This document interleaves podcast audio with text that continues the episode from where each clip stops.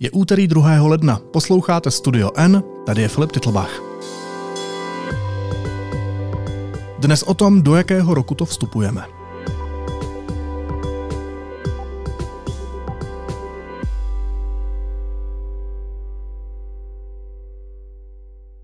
Zvony věžních hodin chrámu svatého Víta ohlásí půlnoc.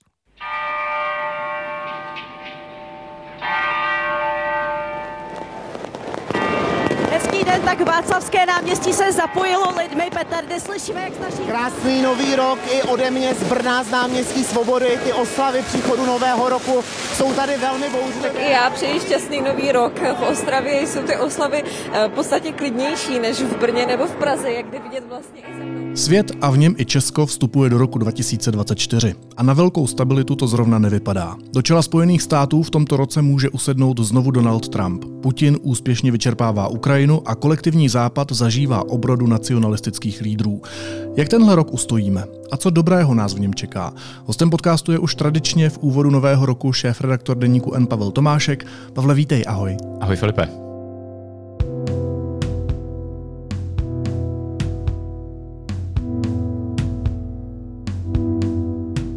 Já jsem se na tebe připravil a budu tě konfrontovat s tím, co jsi říkal minulý rok.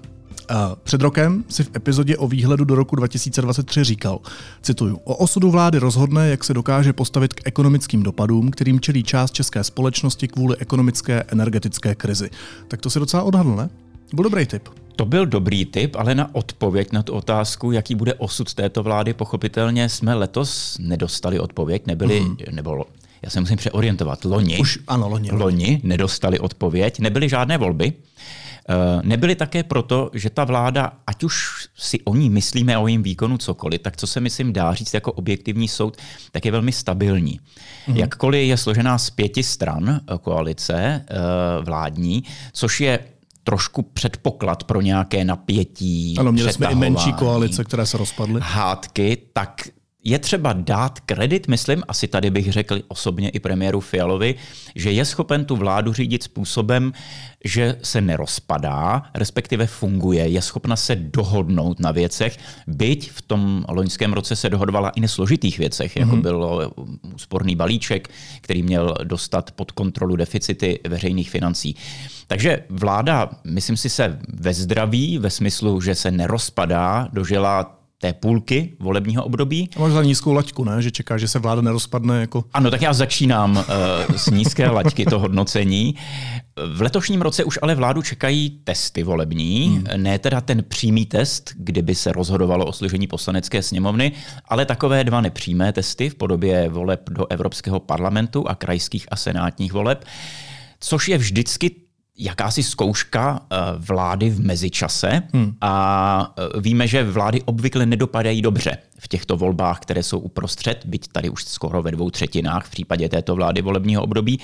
Takže eh, myslím si, že ten komentář, který jsem tady před rokem měl, děkuji za připomenutí, věřím, že budu procházet podobně dobře, pokud jsi připravil ještě další testy, tak že stále platí, že to, jak vláda bude schopná dál reagovat na ekonomické obavy lidí, obavy lidí, které jsou primárně taženy tím, jak se jim bude dařit hmm. ekonomicky, tak je skutečně to, co bude Na o jejím stojí. osudu rozhodovat. Ano. Test číslo dva, Pavle. Říkal si, že od vlády čekáš, že bude mít ambice rozjet důchodovou reformu nebo reformu vzdělávání. Tady se taky trefil. Ano, vláda schválila důchodovou reformu, eh, minimálně tedy tak to nazývá. Je otázka, zda šla dostatečně daleko, zda eh, jak dlouhý čas nám koupila z hlediska hmm. toho, kam se posouvá eh, systém financování penzí s ohledem na demografické změny ve společnosti, ale minimálně tedy nějaký, řekněme, seriózní pokus o nějaké změny v tom důchodovém systému, aby netahnul do čím dál tím větších a větších deficitů veřejné finance a byl udržitelný na nějaké dohlédnutelné období v budoucnosti, tak tady byl od vlády učiněn a myslím si, že Začínáme tedy takto pozitivně, řekněme, byť, jak si říkal, startujeme z nízké laťky, tak i tady se dá říct, že minimálně pokus o důchodovou reformu vláda udělala, byla schopna se na ní shodnout. Co definovalo rok 2023? Myslíš teď v České republice? Pojďme do té domácí, nechci říct politiky, společnosti. Já se obávám, že já osobně, budu mluvit za sebe, jsem natolik pod vlivem toho, co se stalo těsně před Vánoci v Praze na Filozofické fakultě, že ti nejsem schopen odpovědět jinak než poukazem na tuto událost, ke které došlo 21. prosince pár stovek metrů od místa, kde teď sedíme. Ten útok na Filozofickou fakultu a vražda v Klánovickém lese, eh, jsou tohle události, které se trvale propíšou do české společnosti. Máš pocit, že jsou to národní traumata, která se třeba otisknou i hluboko do naší povahy? To je velmi těžká otázka, eh, také protože eh, po mně chceš předpovědět budoucnost, ale zrovna v takto citlivé věci, jako je to zda jedna konkrétní událost, jakkoliv skutečně nesmírně tragická a traumatizující pro společnost, bude mít dlouhodobý efekt eh, na to, jak společnost funguje. Ale domnívám se, že pokud bychom měli přemýšlet o tom, co třeba dlužíme obětem, Eh, nebo blízkým rodinám obětí, kteří byli nejpřímněji zasaženi uh, tou tragédií, tak že kromě nějakého času na pětu, na to, aby oni byli schopni se s tou tragédií vypořádat, to je období, kterým procházíme a které možná se blíží uh, ke konci tím, že třeba studenti se budou vracet uh, na fakultu a ke studiu, tak věc, kterou si myslím, že dlužíme jako společnost obětem, je vážné zamyšlení se a konkrétní kroky v oblasti zbraňové legislativy. Toho, jakým způsobem je regulována tato oblast u nás. Uh, je to věc, která má být vnesena do politické debaty. Věřím, že bude hned teď uh, začátkem roku, mm-hmm. protože je i ve třetím čtení legislativa poslanecké sněmovně předložena. Myslím si, že když bych měl být konkrétní a říkám svůj názor, že zavedení psychotestů eh, pro lidi, kteří žádají o to, aby mohli vlastnit zbraň, je racionální opatření. Je to věc, eh, která neomezuje nikoho na právech, ale jejím jediným smyslem je ochránit společnost hmm. před událostmi, jaké jsme byli svědky Eh, před Vánoci. A to je racionální a z mého pohledu i správné. No a obecně myslíš, že změní ten čin náš pohled na bezpečnost jako takovou? A pokud si myslíš, že ano, tak vezmeme to za správný konec, anebo se všude objeví bezpečnostní rámy?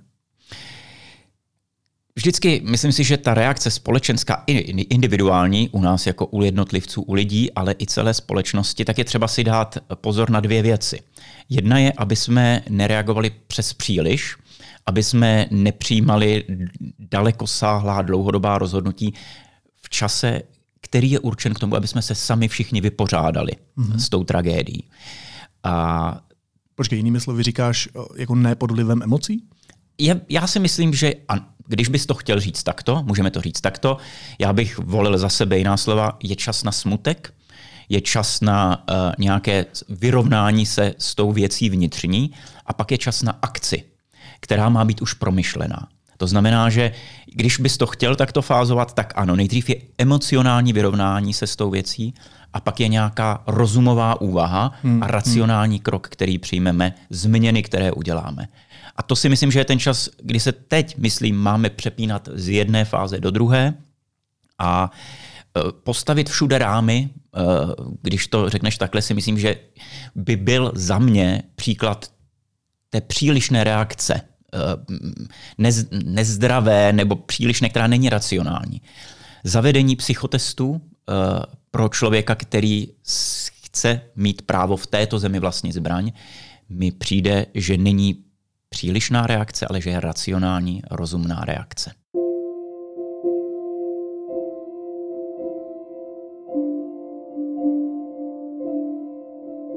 O Česku se vždycky mluvilo jako o zemi, která je jedna z nejbezpečnějších.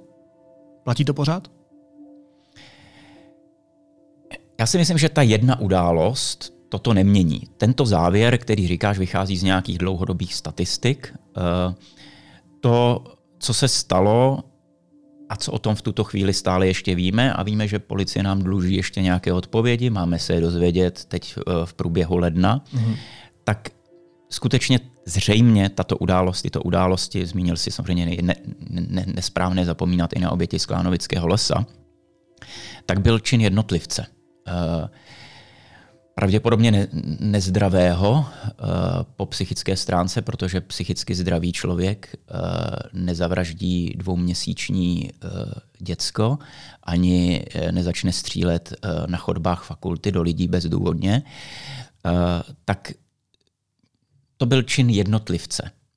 Ale ta otázka, jak se mohl dostat k tomu arzenálu zbraní, který mm-hmm. vlastnil, z podstatné části, jak víme teda z vyjádření eh, policejního prezidenta legálním způsobem, tak to už je to, co nás má vést k nějaké konkrétní odpovědi a akci. A ta se má stát v poslanecké sněmovně, kde naši političtí zástupci by měli přijmout opatření, které třeba přispěje k tomu, že zůstane tato země bezpečnou zemí i do budoucna. Nejenom odpovědi, ale právě taky odpovědnosti a to hodně záleží, eh, jak k tomu teda tématu přistoupí i vláda Petra Fialy, která, jak se říkal, už je v půlce svého mandátu, čísla má objektivně velmi špatná. Na konci roku v průzkumech podpora vládní ODS padala, zatímco Andrej Babiš a jeho hnutí ANO se drží na prvním místě se, já bych řekl, neuvěřitelnými až 35% zhruba. Um, to zní tak, že Fialova vláda ten minulý rok úplně nezvládla. Vypadá to na totální provar, anebo je to pořád v rámci toho tradičního sešupu podpory eh, v půlce mandátu, jak to tak mývají skoro všechny vlády? Já bych řekl, že platí to druhé, co říkáš, byť ta míra toho propadu mi přijde mimořádná. Když hmm. se podpora vlády uh, propadne pod 20%, tak to není úplně normální a standardní vývoj. Ale jinak ta křivka tak skutečně je, je běžná, že uh, vlády zhruba v polovině funkčního období se dostaví někam na dno své podpory a pokud jsou chytré, tak i uspůsobují politiku tak, aby ta nepopulární opatření dělali v první půlce volebního období. Je otázka, zda toho vláda využila dostatečně. Hmm. A těch, toho zbylého času té druhé půlky využívají k tomu, aby ukázali efekty toho, co přijali a přijali nějaké, řekněme, populárnější kroky a tím si připravili pozici pro uh, tu prověrku u voleb, která je čeká po čtyřech letech. Takže uh, je to přirozený vývoj, je otázka, jestli ten propad měl být tak velký, je otázka, jestli ty průzkumy, které i my jsme analyzovali, uh, Honza Tvrdoň na stránkách Deníku N, ukazují, že až, až 600 tisíc uh, voličů vládních stran z posledních voleb v tuto chvíli by jim hlas vůbec nedalo, hmm. kdyby přešli třeba ke konkurenci, to je menšinový fenomén. Větší fenomén je, že by k volbám nešli a že by svoji nespokojenost vyjádřili tímto způsobem vláda by dopadla mimořádně špatně, pokud by takto velký díl jejího voličstva z posledních voleb se rozhodl hlasovat jinak anebo nehlasovat v příštích volbách. Takže uh, Fialová vláda v tomto vstupuje do pro sebe kriticky důležitého období roku a půl, který zhruba do těch voleb zbývá. Tu jsi to říkal, letos nás čekají dvoje, respektive troje volby, uh, krajské a senátní a ty do Evropského parlamentu. Bude hrát opozice tvrdou hru? Bude a to vidíme, eh, že eh, opozice, parlamentní opozice je hnutí ANO a hnutí SPD, tak toto bohužel v České republice je, že tam nemáme v parlamentu žádnou standardní politickou hmm. stranu, která by byla nějakou opozit, která by hrála opoziční roli vůči vládě. Tak když budu mluvit o hnutí ANO, vypadá, že je velmi dobře připraveno uh, hrát opoziční roli poměrně bezohledným způsobem. Uh, Eh, metody, eh, které spočívají vlastně v permanentním zablokovávání jednání poslanecké sněmovny, mi přijdou, že jsou místy až za hranou, nicméně je to eh, právo opozice obstruovat. Mělo by to mít nějakou rozumnou míru a opozice by si měla vybírat zákony a legislativu, které jsou tak významné, že zvolí obstrukce. Mm. Nicméně vidíme, že hnutí ano volí taktiku té tak já bych řekl pohádkovou terminologií dvouhlavé saně, eh, kdy má takovou tu hezčí Já myslel tvář, eh, hezčí tvář eh, Pozor na ty stínového premiéra Karla Havlíčka, který hnutí ano, to myslím, říká otevřeně celkem, že Karel Havlíček má se snažit působit na právě nespokojené voliče vládní koalice aby je přetáhl mm-hmm. na stranu ANO.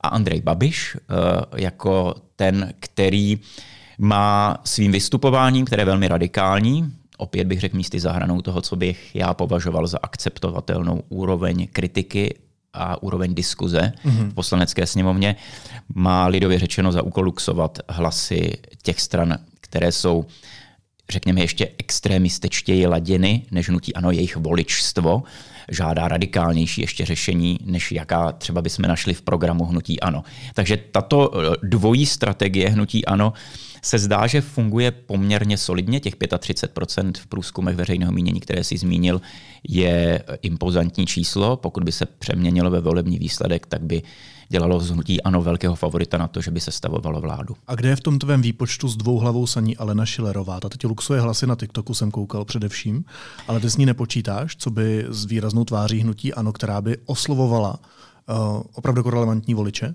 Já mám to štěstí, že nejsem přítomen na TikToku, takže uh, nejsem vystaven uh, tomuto působení paní poslankyně Šilerové.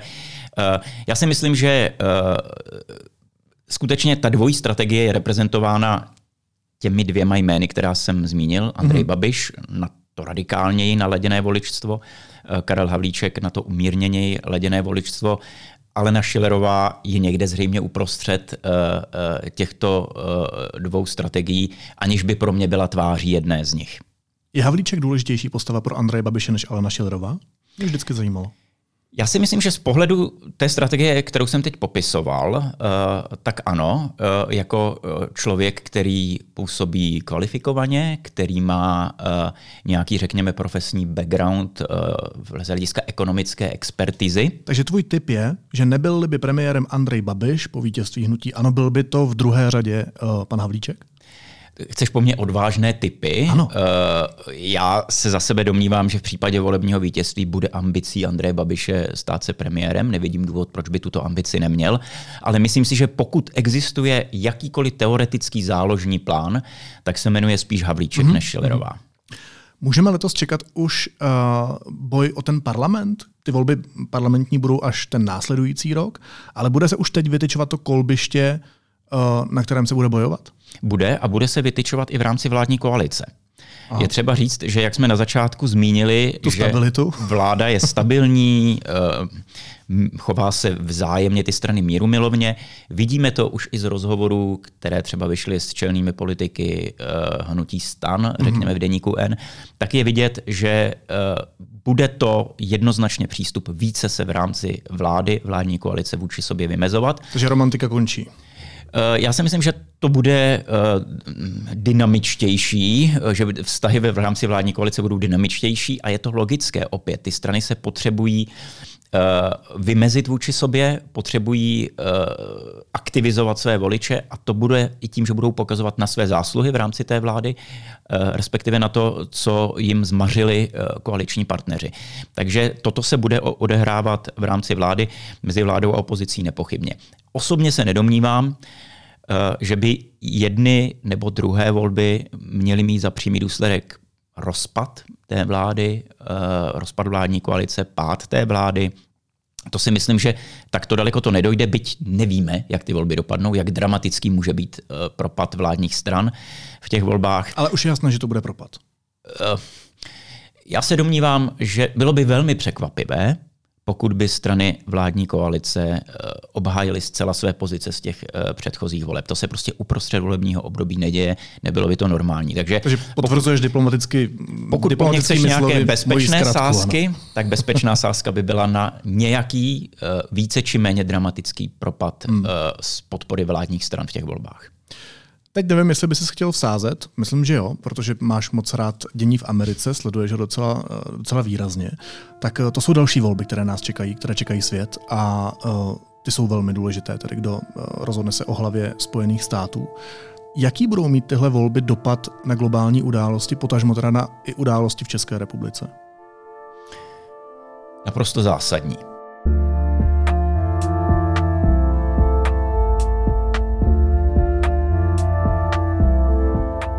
Pojďme si na chvíli simulovat situaci, že se novým americkým prezidentem stane Donald Trump. Takže rovnou sázíš, jo? Nesázím, řekl jsem, pojďme si představit situaci. Promiň, ale vsadil bys?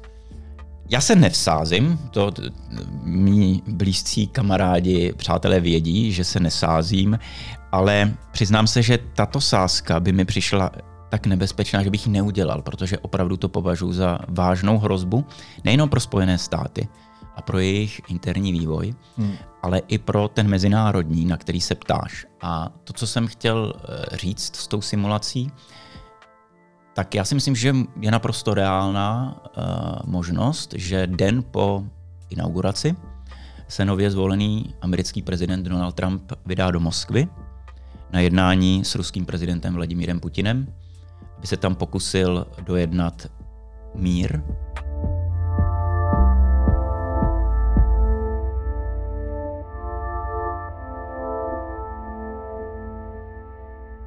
Mír, který bude mít podmínky, které budou pochopitelně naprosto nepřijatelné pro Ukrajinu, ale které si myslím, že jsou nepřijatelné i pro Západ. Eh, v tomto smyslu není možné spolehat na případného prezidenta Trumpa, že bude hájit zájmy eh, západního společenství v hmm. tom jednání s Vladimírem Putinem. Takže eh, toto je skutečně perspektiva, která je, která myslím, že není mimo, protože by odpovídala tomu, co Donald Trump říká v předvolební kampani, v čem on vidí své kouzlo, asi nejenom politické, ale i osobnosti. A Myslím si, že se může zatřást nám zem pod nohami v případě, že bude Donald Trump zvolen americkým prezidentem. A nic s tím neuděláme. No, eh, ve chvíli, kdy bude zvolen, tak s tím nic neuděláme. Pochopitelně Evropa s tím může dělat mnohé.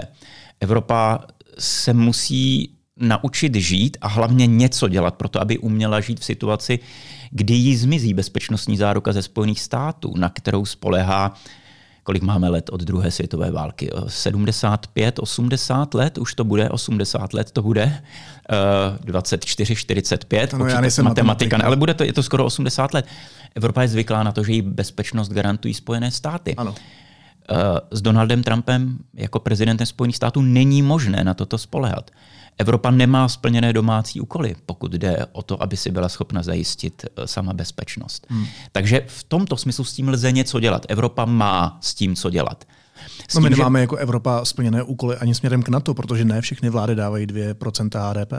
Která, myslím, v té nové situaci, před kterou nás staví vývoj uh, na Ukrajině, jsou nedostatečná už hmm. dneska. Hmm. A neplníme, to, byly, to byla hranice, kterou jsme si stavili v době míru. Hmm. A teď jsme v době války v Evropě, furt bychom si to měli opakovat, protože to tak je. A je to nedostatečné. Eh, dneska eh, na stránkách eh, deníku N je vynikající analýza kolegy Honzy Virnicera, který popisuje tu současnou situaci ve válce mezi Ruskem a Ukrajinou a nabízí nějaké scénáře, které tam mohou nastat pro letošní rok. A on tam cituje velmi zajímavý údaj. 39% stá- výdajů státního ruského státního rozpočtu jdou na válečné výdaje. Eh, v případě rozpočtu České republiky jsou to 4% jdou na obrané výdaje. Rusko dává desetinásobek toho, co my do obrany. To skutečně není možné. Toto si Evropa nemůže dovolit, mm. pokud má v tuto chvíli efektivně pomáhat Ukrajině v tom, aby se byla schopna ubránit, o nic jiného nejde. S tím rizikem, že může zvítězit Donald Trump v Americe a nemít garanci bezpečnosti. Ano, ano, ano, ano. Toto jsou úkoly pro Evropu, před kterými nemůže uhnout. Takže v tomto smyslu s tím lze něco dělat, když se vrátím k té tvé hmm. otázce. S tím faktem, že bude zvolen, možné nic dělat nebude, kdy bude zvolen. Já jsem napsal před Vánoci, někdy v prosinci, komentář v deníku N, kde jsem formuloval poměrně provokativní názor, že je z mého pohledu role soudů ve Spojených státech, aby se postarali o ochranu amerického politického systému tím, že znemožní uh, účast Donalda Trumpa v těch volbách. Bylo by daleko lepší, kdyby se s tou věcí uměli vypořádat voliči ve Spojených státech, aby byl delegitimizován Donald Trump v politickém souboji rozhodnutím voličů.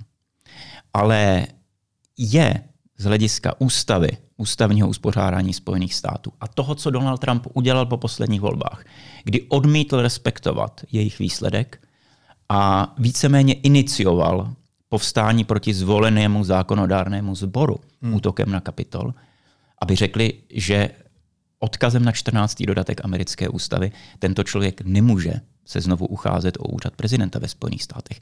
To je zodpovědnost, kterou nakonec bude mít pravděpodobně nejvyšší soud Spojených států, protože víme, zatím jsou dvě rozhodnutí v Kolorádu a ve státu Maine.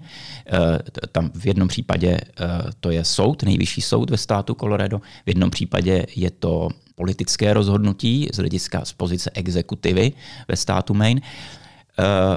Samozřejmě Donald Trump se proti těm rozhodnutím odvolá. Soud, který je ve Spojených státech povolán k tomu, aby sjednocoval soudní výklad na Spojenými státy, mm. je mhm. nejvyšší soud. Tam sedí devět soudců, kteří budou mít tuto zodpovědnost, aby toto rozhodnutí učinili. Sedí tam tři soudci jmenovaní Donaldem Trumpem, budou stát před velkým dilematem, právním, politickým, osobním, jaké rozhodnutí přijmou. Nezávidím jí to, jim to, ale přijali zodpovědnost s tím, když přijali tyto funkce, aby činili i tato rozhodnutí. Tak kdo se ještě před pár lety mohl myslet, že tahle mimořádná demokratická pojistka, aby se uchránil vůbec režim demokratický, bude muset být otevřena. Je to tak, je to, žijeme a my si to málo uvědomujeme, ale v tomto smyslu žijeme opravdu v historicky přelomové době z hlediska vývoje ve Spojených státech.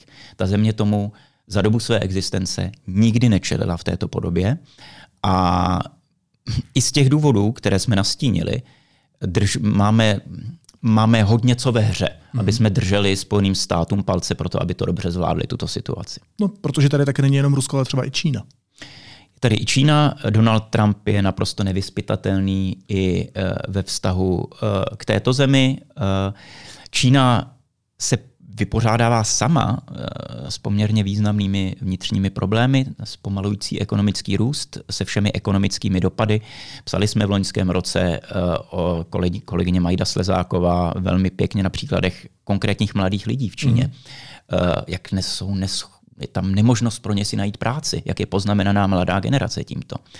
Čína mimochodem, jak je to samozřejmě diktatura, autoritářský režim, tak uh, ty změny jsou jiného typu, než ve Spojených státech můžeme sledovat.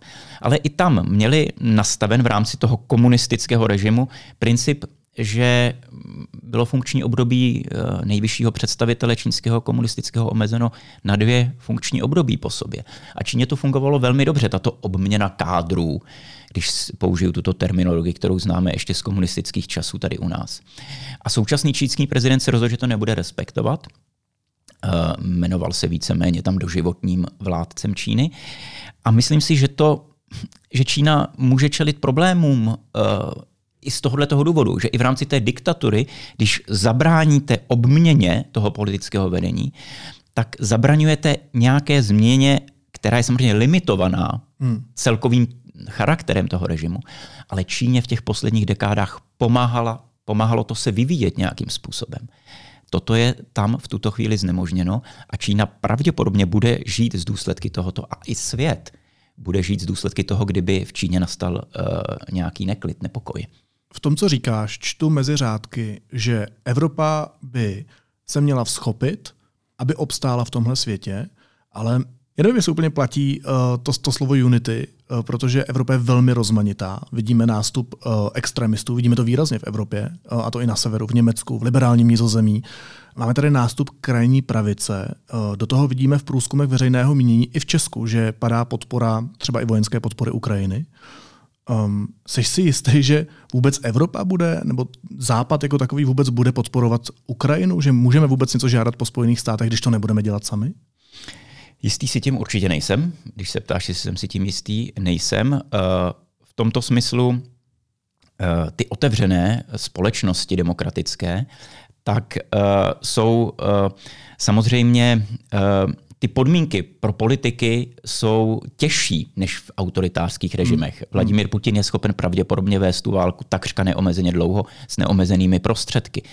To je daleko těžší v demokratických otevřených společnostech. Ale tady je třeba říct, že je nezastupitelná role politiků jako lídrů. Ne těch, kteří se houpají na vlnách veřejného mínění, sledují, jak se vyvíjí nálady a tomu přizpůsobí své postoje. Ale je tady role pro politické lídry, aby byli schopni formovat to veřejné mínění a měnit ho. Žijeme v čase, kdy jakoby se těchto politických lídrů nedostávalo. Evropa je měla v minulosti, když půjdeme k příkladům, jako je Charles de Gaulle. No, promiň, ale to proto, že my je nevolíme. Je otázka, co bylo dřív, uh, jestli slepice nebo vejce, hmm. uh, k, čemu, jak, dos, k čemu dospěla politická diskuse pod vlivem toho, že máme sociální sítě. Hmm. Winston Churchill, ani Charles de Gaulle, ani Margaret Thatcherová nečelili tomu, čemu čelí dneska politici. Nebyli na Twitteru. Nebyli na Twitteru, nemuseli formulovat svá stanoviska do 20-sekundových videí, protože to je to, jakým způsobem primárně v tuto chvíli vnímáme politiky ve veřejném prostoru. Takže... Ale zrovna třeba Charles de Gaulle toho měl dost i bez Twitteru, si myslím. Uh, takže tady je otázka, co bylo dřív, jestli se nám dřív eh, skazili mm. politici, nebo se nám skazili požadavky nás jako voličů, eh, které na ty politiky vznášíme. Eh, ty si jmenoval některé země, jejichž vnitřní vývoj zbuzuje obavy. Já bych k tomu přidal Německo, kde to vypadá, že eh, současná vláda není schopná eh, vzbudit dostatečnou důvěru v německých voličích, kteří mají tendenci utíkat eh, také k okrajovým možná až extrémním politickým silám. Tak Alternativ für Deutschland je vložně hnědá síla. Ano. A to je vývoj, který jako člověk si vlastně ani nechce představovat, kdyby se Německo dostalo do situace, že by mu reálně měly vládnout politické síly tohoto typu. To by bylo, mluvil jsem o tom, že se nám může otřást zem pod nohama hmm. se zvolením Donalda Trumpa. To se může otřást nám po druhé, když by se politický vývoj v Německu ubíral uh, tímto směrem. Takže ta zodpovědnost, tady bych opravdu kladl uh, tu zodpovědnost k nohám politiků, evropských lídrů, je obrovská. A já se odkážu ještě na jeden text, vychází teď spousta dobrých textů na deníku N. Máme dneska na stránkách důležitou analýzu Michala Romancova, eh, která rozebírá, řekněme, ten globální vývoj. A on tam v krásné zkratce popisuje eh, dosavadní roli eh, těch jednotlivých nejvyšších mocenských hráčů světových a hovoří o Spojených státech jako o supervelmoci světové, hovoří o Číně jako o supertovárně a hovoří o Evropě jako o supermarketu eh, světa. To, co se vyrobí v Číně, tak my skonzumujeme a nakoupíme tady v Evropě. Je nejvyšší čas, aby Evropa opustila roli supermarketu světa a stala se uh, supervelmocí v tom smyslu, že bude schopna uh, garantovat svoji bezpečnost a být jako významným, opravdu významným politickým hráčem světovým, který bude vyvažovat uh, v té globální hře to, co se může měnit v tom, jak jsou rozdány karty mezi Čínou, Spojenými státy, ale samozřejmě Ruskem Putinovým. No dobře, ale pak jsou tady volby a ty ukazují úplně něco jiného. Jako nemůže být rok 2024 spíš začátkem rozkolu institucí, které ten Západ a tu Evropu drží pohromadě, jako je Evropská unie, jako je na to ty úplně základní pilíře? Může eh, jako větší nebezpečí v tom letošním roce vidím potenciálně s ohledem na výsledek volby ve Spojených státech pro Severoatlantickou alianci, hmm. která funguje na tom základním principu jeden za všechny, všichni za jednoho. Pokud bude spochybněna vůle toho nejsilnějšího, zdaleka nejsilnějšího člena Severoatlantické aliance přijít na pomoc eh, v případě nějakého konfliktu v Evropě, vyprovokovaném, můžeme to říkat takto konkrétně Vladimírem Putinem, tak je to otřesení základu Severoatlantické aliance. Evropská unie uh, bezprostředně si myslím, že nečelí riziku rozpadu. Vidíme ale třeba teď na tom příkladu uh, neschopnosti schválit nový balík pomoci Ukrajině, je připraven balík 50 miliard pomoci Ukrajině, což je věc, která je pro Ukrajinu a pro její možnost se vůbec bránit a uspět v té válce kriticky důležité. Je to zablokováno maďarským premiérem Viktorem Orbánem a Evropská unie si s tím neví rady. Na samitu v prosinci to nebyla schopna vyřešit, odložila to na řešení po novém roce. A když si nejsme schopni poradit s jedním autoritářem uvnitř Evropy, jak ano. si můžeme poradit s velmocemi? Ano, v situaci, kdyby se nám rozmnožil Viktor Orbán uh, v premiérských úřadech A už dalších rozmnožil. evropských zemí. Fico, Nizozemsko. Tak Evropská unie může se dostat do stavu, kdy přestane fungovat se všemi negativními dopady. Čeká nás Německo, Bůh ví, co parlament v Česku. Je to, Pro mě jsem, to je realita. Přece. Já jsem před chvílí kladl uh, odpovědnost na politické lídry. Hmm. Uh, je dobré tady říct, že ta základní zodpovědnost je voličská. Že uh, my buď to můžeme preferovat jako voliči snadná řešení, a ti politici nám pravděpodobně ve chvíli, kdy je budeme očividně preferovat, nám ta snadná řešení začnou nabízet. A nebo i my se můžeme vrátit k něčemu, co bych já nazýval zdravým rozumem a uvědomit si, a to vám, chcete to známe z osobních svých životů, že snadné řešení obvykle neexistují, anebo jsou, hmm. jsou něčím, co se vlastně nakonec obrátí proti nám jako lidem, když volíme zkratky v životě, ve chvíli, kdy je třeba ujít nějakou cestu, aby se hmm. člověk něčeho v životě, aby něčeho v životě dosáhl, vyvinout nějaké úsilí, že to není bez úsilí, tak pokud budeme schopni si myslím toto nahlédnout a tuto naši zkušenost osobních životů promítnout do toho politického rozhodování, do toho, co budeme očekávat od našich politiků, že nejsou snadná řešení na složité problémy, tak je třeba možno se vyvarovat těm velmi negativním scénářům, o kterých tady mluvíme a úplně mi z nich začíná být špatně, jak si je tady kreslíme. Je to, mně taky, no. Já si zase říkám slepice nebo vejce, jestli uh, voliči prostě nedělají tyhle rozhodnutí, protože prostě část z nich, velká část z nich ty špatné životy má, tak aspoň nějaké jednoduché řešení hledá, když jim ta vláda není schopna zajistit uh, tu kratší cestu uh, v jejich vlastním životě osobním. Ano. Ačkoliv by měla třeba v mnoha případech. I v takovýchto situacích, eh, kterým čelíme všichni v různé míře, je třeba se dovolávat z odpovědnosti, odpovědného chování. Hmm. A eh, to samozřejmě v situaci, kdy člověk je objektivně ve složité situaci, je těžší, ale tím, že jsme se narodili do tohoto světa, jak jsme přijali nějakou zodpovědnost za svoje životy a jsme všichni součástí nějaké společnosti. A v té míře, jak jsme členy těch společností, jsme zodpovědní za vývoj těch společností. A e, máme možnost tu zodpovědnost vyjadřovat tím, jak se chováme průběžně ve svých životech a pak ji jednou za čtyři roky vyjadřujeme v těch nejdůležitějších volbách. A tady přichází ta deziluze a když jsem mluvil s prezidentkou Zenou Čaputovou, tak jsem jí tam citoval průzkumy Slovenska, kde opravdu obrovská část, nadpoloviční část Slováků věří tomu, že za ně rozhoduje někdo jiný. Že ano. oni nejsou pány svého života. Ano. A to si myslím, že je třeba lidem vyvracet uh, tohle, tuhle tu představu. Eh, my jsme z podstatné části eh, strůjci toho, co se nám eh, v životech děje. A já si myslím, že vlastně teď jsme trošku ve filozofické debatě, ale že přestáváme být lidmi ve chvíli, kdy si nepřipustíme, že tuhle tu možnost a moc máme ovlivňovat svůj život. Hmm. To je rezignace na život vlastně z hmm. mého hmm. pohledu. Hmm. A to má devastující vliv podle mě na to, jak se člověk v životě cítí a pak samozřejmě, jak se chová. Promiň, takže rezignuje na život ten, kdo nejde volit? To je dramaticky položená otázka, ale na, život, ale na život ve smyslu toho, že jsme občany, kteří jsou nadáni nějakými právy a v tomto smyslu jsme politickými aktéry života v každé té zemi, kde žijeme, tak ano. Ano, když to takhle sformuluješ, za mě ano. Já si myslím, že ano, je to rezignace. Takže každý z nás je politický aktér. Každý z nás narodí jako politický aktér narodí, jak říkají zákony, v 18 letech. Je to odloženo eh, v čase, eh, kdy se dobereme dospělosti.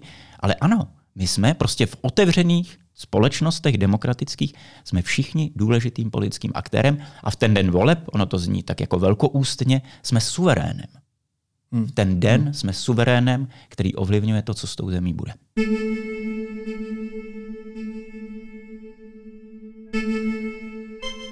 Vrátím se zpátky k Ukrajině, protože ta hodně ovlivňuje dění nejenom v České republice, ale v celé Evropě, potažmo i v dalších částech světa. Zajímavé na té Ukrajině bylo to, že se Západ až mimořádně nesmírně unifikovaně postavil za Ukrajinu ve chvíli, kdy uh, agresor Putin napadl sousední svrchovaný stát. Pak tady máme ale ještě jiný konflikt, a to je konflikt na Blízkém východě, kde um, teroristé z Hamásu zautočili na Izrael. Izrael teď pálí uh, hlava nehlava na palestinská území. Můžeme už teď říct, jak vyhrocení tohohle konfliktu uh, zamíchá se vztahy v regionu a potažmo, jaký bude mít dopad i na nás? Myslím si, že je to velmi těžké v tuto chvíli, uh, protože zatím stále nevíme, uh, jak ten konflikt se bude dál vyvíjet. A i ty scénáře, eh, které třeba jsme schopni do nějakých, v případě ukrajinsko-ruského konfliktu, jsme schopni do nějakých čtyř scénářů kategorizovat, mm-hmm. tak tady si myslím, že to není tak snadné.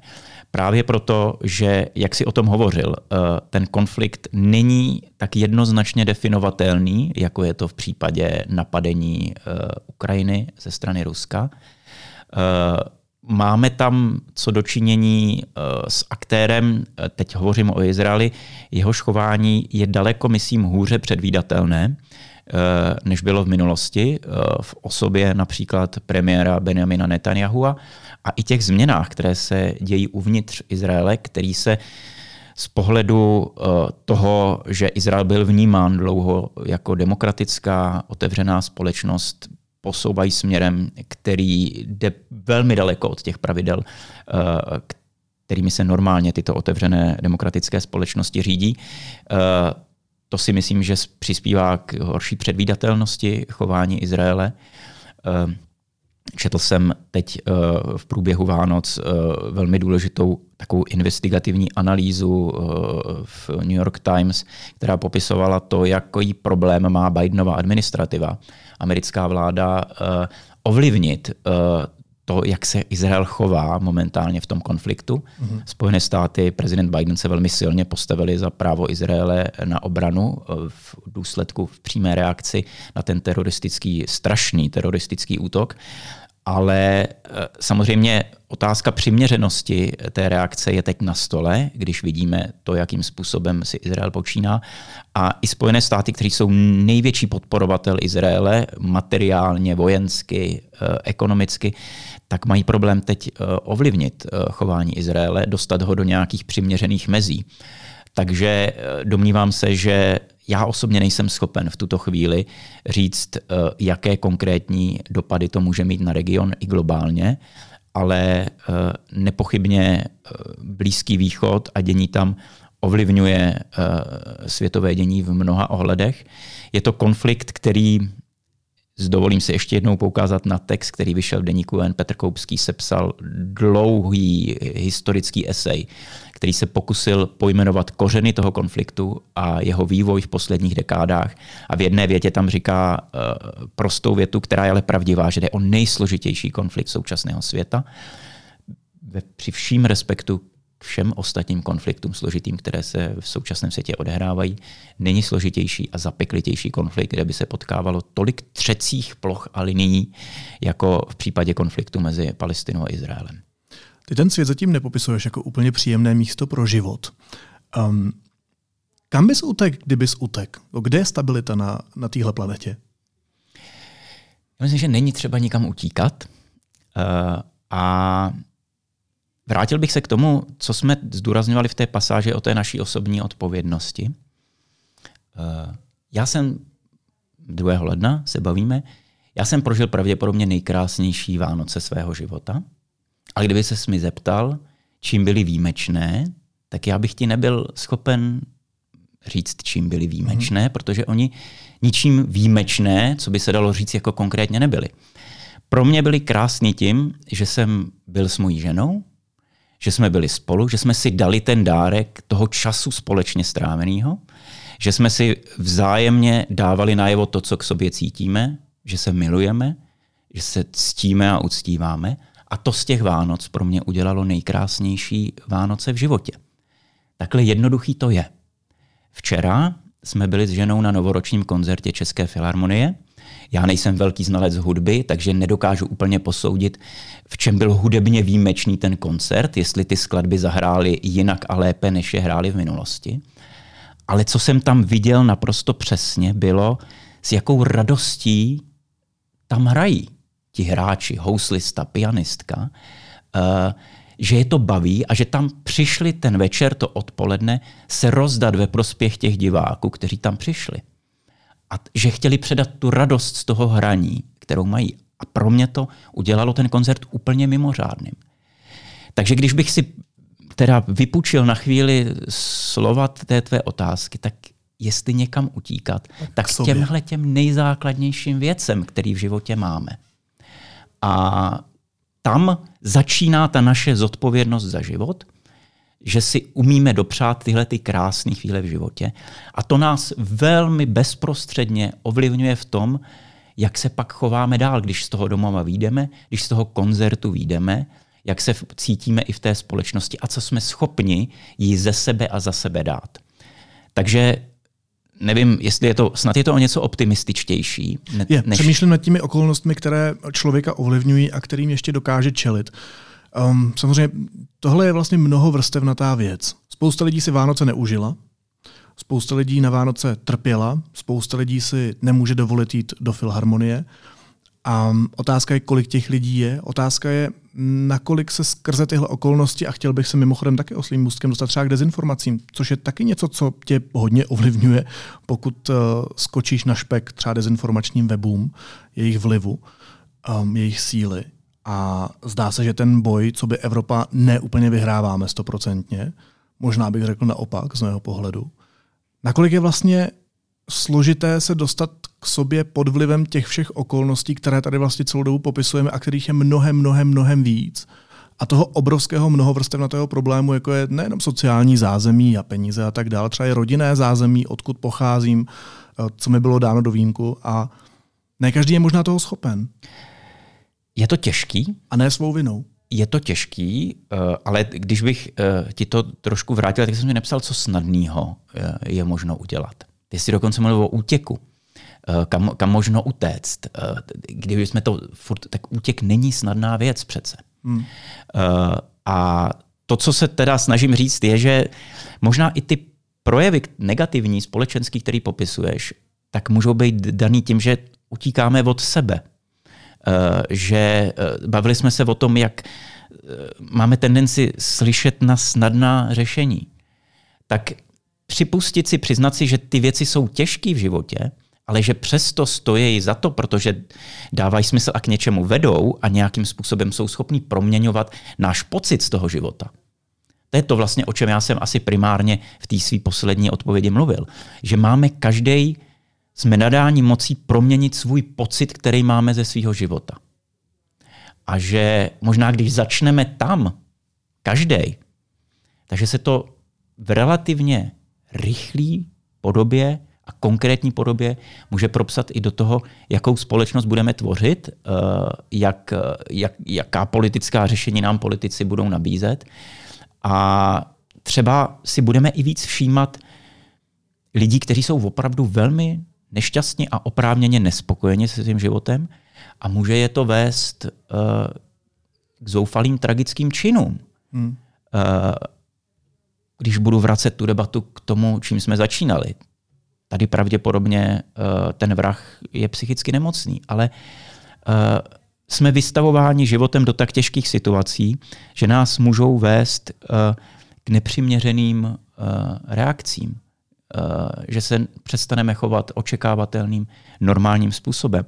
A myslím si, že v této souvislosti je dobrý veřejně mluvit o tom, že když se dostaneme do takovýchto životních situací, tak je v pořádku hledat profesionální pomoc. Že uh, psychická nemoc je v tomto smyslu stejná nemoc, jako když jsem nemocný rakovinou, když mám nějakou vážnou fyzickou nemoc. A s tím jsme zvyklí chodit k lékaři tak je správný, aby jsme všichni vnímali. Já vím, všichni... ale já zase musím vrátit zpátky realitu. Máme tady rostoucí počet dětí a dospívajících, kteří trpí úzkostmi, depresemi, opravdu jako nehorázné číslo, na které upozorňují různé organizace. A obrovský nedostatek dětských psychologů a psychiatrů. Ano. A jestli jsme říkali, že jedno z poučení, které dlužíme obětem té tragédie, je, že nějakým drobným způsobem zpřesníme legislativu, podmínky pro držitele zbraní v této zemi, tak uh, chtít po politicích a dostat do veřejné debaty toto téma, že jestli něco vláda, česká vláda, o které jsme se na začátku bavili, užitečného může v tomto roce udělat, tak ať změní toto. A změní to, že bude dostupná pomoc lidem, mladým dětem, mladým lidem, ale obecně lidem, kteří potřebují nějakou pomoc se svým psychickým stavem. Hmm. Pojďme chtít po vládě, aby toto změnila. A já myslím, že když se tohle to povede, tak to může být jedna z nejlepších změn, která se tady v tomto roce jako v této zemi podaří prosadit. I toto je důležitý říkat a toto z mýho pohledu je další poučení, to užitečný, to racionální a konkrétní poučení z té tragédie, která se tady stala. Dáváš si přece vzetí? Ne. Proč ne? Protože už jsem starý. A, no, starý ve smyslu zkušený, promiň. Tak znova, jako, protože jsem, jsem zkušený, protože už jsem si ho dal tolikrát, už jsem si ho dal tolikrát a dopadlo to špatně. Hmm. Ale abych odpověděl seriózně na tvoji otázku, nedávám si ho určitě na Silvestra na Nový rok. To je člověk v náladě, která vede k tomu, že si dá nějaký nesmyslný. Eh, ale ano, taky ten přelom roku, začátek roku, ten čas, eh, i řekněme předvánoční, adventní, je pro mě vždycky příležitost se zamyslet na to, co bych ještě rád v životě uměl. A neumím to. Co jsou nějaké věci, které naopak v uvozovkách umím velmi dobře, ale myslím si, že už je v životě nepotřebuju. Že už to mám umět jinak po těch letech, co jsem si vyzkoušel. Můžeš být konkrétnější? Můžu. Ale bude to osobní, tak teď je otázka, jestli je to dobře. Ale tak ty se mě ptáš Já na osobní ptám. otázku. Člověk má v životě různý strachy, se kterými se uh, potýká. A já teda, nevím, jestli tak působím, ale jsem člověk, který má hodně strachu a hodně se s nima vypořádá. Vůbec tak nepůsobíš. Uh, taky jsem herec. A to já toho o straších hodně vím. Dobře, tak jeden z mých strachů, uh, takových uh, životních, který jsem si vypěstoval v průběhu, uh, bylo z odběru krve. Mm-hmm. Mně se ve 12 letech jsem měl pásový opar a to se léčí jakousi sérií injekcí B, něco se uh, člověk a já, já jsem do té doby byl velmi nemocný dítě, takže jsem prošel spoustou operací, kde mi samozřejmě odebírali krev. Nicméně tady se mi stalo, že mi dali uh, tu jednu injekci, já jsem vykráčel uh, z ordinace do čekárny a tam se mi zatmělo před očima a složil jsem se. Mm-hmm. A od té doby vlastně při jakémkoliv odběru krve nebo uh, očkování se mi dělalo nevolno. A já jsem říkal, že s tím chci něco udělat, že to je nějaký strach, který si myslím, že nepotřebuju v životě. A řekl jsem si, že to odbourám tak, že se odhodlám mít darovat krev. Wow. A já jsem, teď nevím, to bylo na konci listopadu, na začátku prosince, byl poprvé v životě darovat krev. Neudělalo se mi nevolno, odkráčel jsem po svých z toho odběrového sálu, jak to tam říkají, a věřím tomu, že jsem se vypořádal s jedním ze strachu, který mě dlouho v životě provázel. A stálo to za to. Jsem na tebe pišnej. A třeba odbourám nějaký další v letošním roce. Ale o tom si budeme povídat až za rok. Myslím, že tohle je dobrá metafora, kterou si každý z nás může aplikovat sám na sebe. Pavel Tomášek, šéf-redaktor deníku N. Pavle Mosti, děkuju. Děkuji za pozvání, Filipe, ahoj. Pěkný nový rok, klidnej. Klidnej taky a klidnej. našim posluchačům. A našim posluchačům a posluchačkám taky. A posluchačkám nepochybně.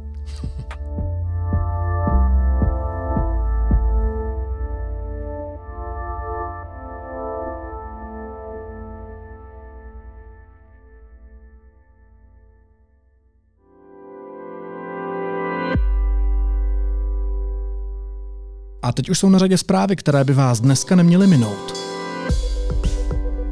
Těžiště války na Ukrajině bude v nadcházejícím roce Krymský poloostrov a s ním související bitva o Černé moře.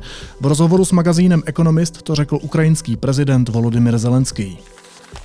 Nejméně 20 životů si vyžádalo silné zemětřesení, které včera zasáhlo centrální Japonsko. S odvoláním na místní činitele o tom informovala agentura Kyodo. Izraelský nejvyšší soud zrušil klíčovou část soudní reformy premiéra Netanyahua. Rozhodnutí by mohlo obnovit spory v izraelské společnosti. Policie se zabývá už skoro 90 případy schvalování střelby na Filozofické fakultě Univerzity Karlovy nebo vyhrožování napodobením útoku. Většina se týká sociálních sítí. Na webu to na konci roku uvedl mluvčí policejního prezídia Josef Bocán. A Silvestr potvrdil trend posílání novoročních přání přes sociální sítě a jiné aplikace. Objem přenesených dat v posledním dni roku 2023 meziročně vzrostl o desítky procent a naopak stejně jako loni klesl počet telefonátů a poslaných textových zpráv.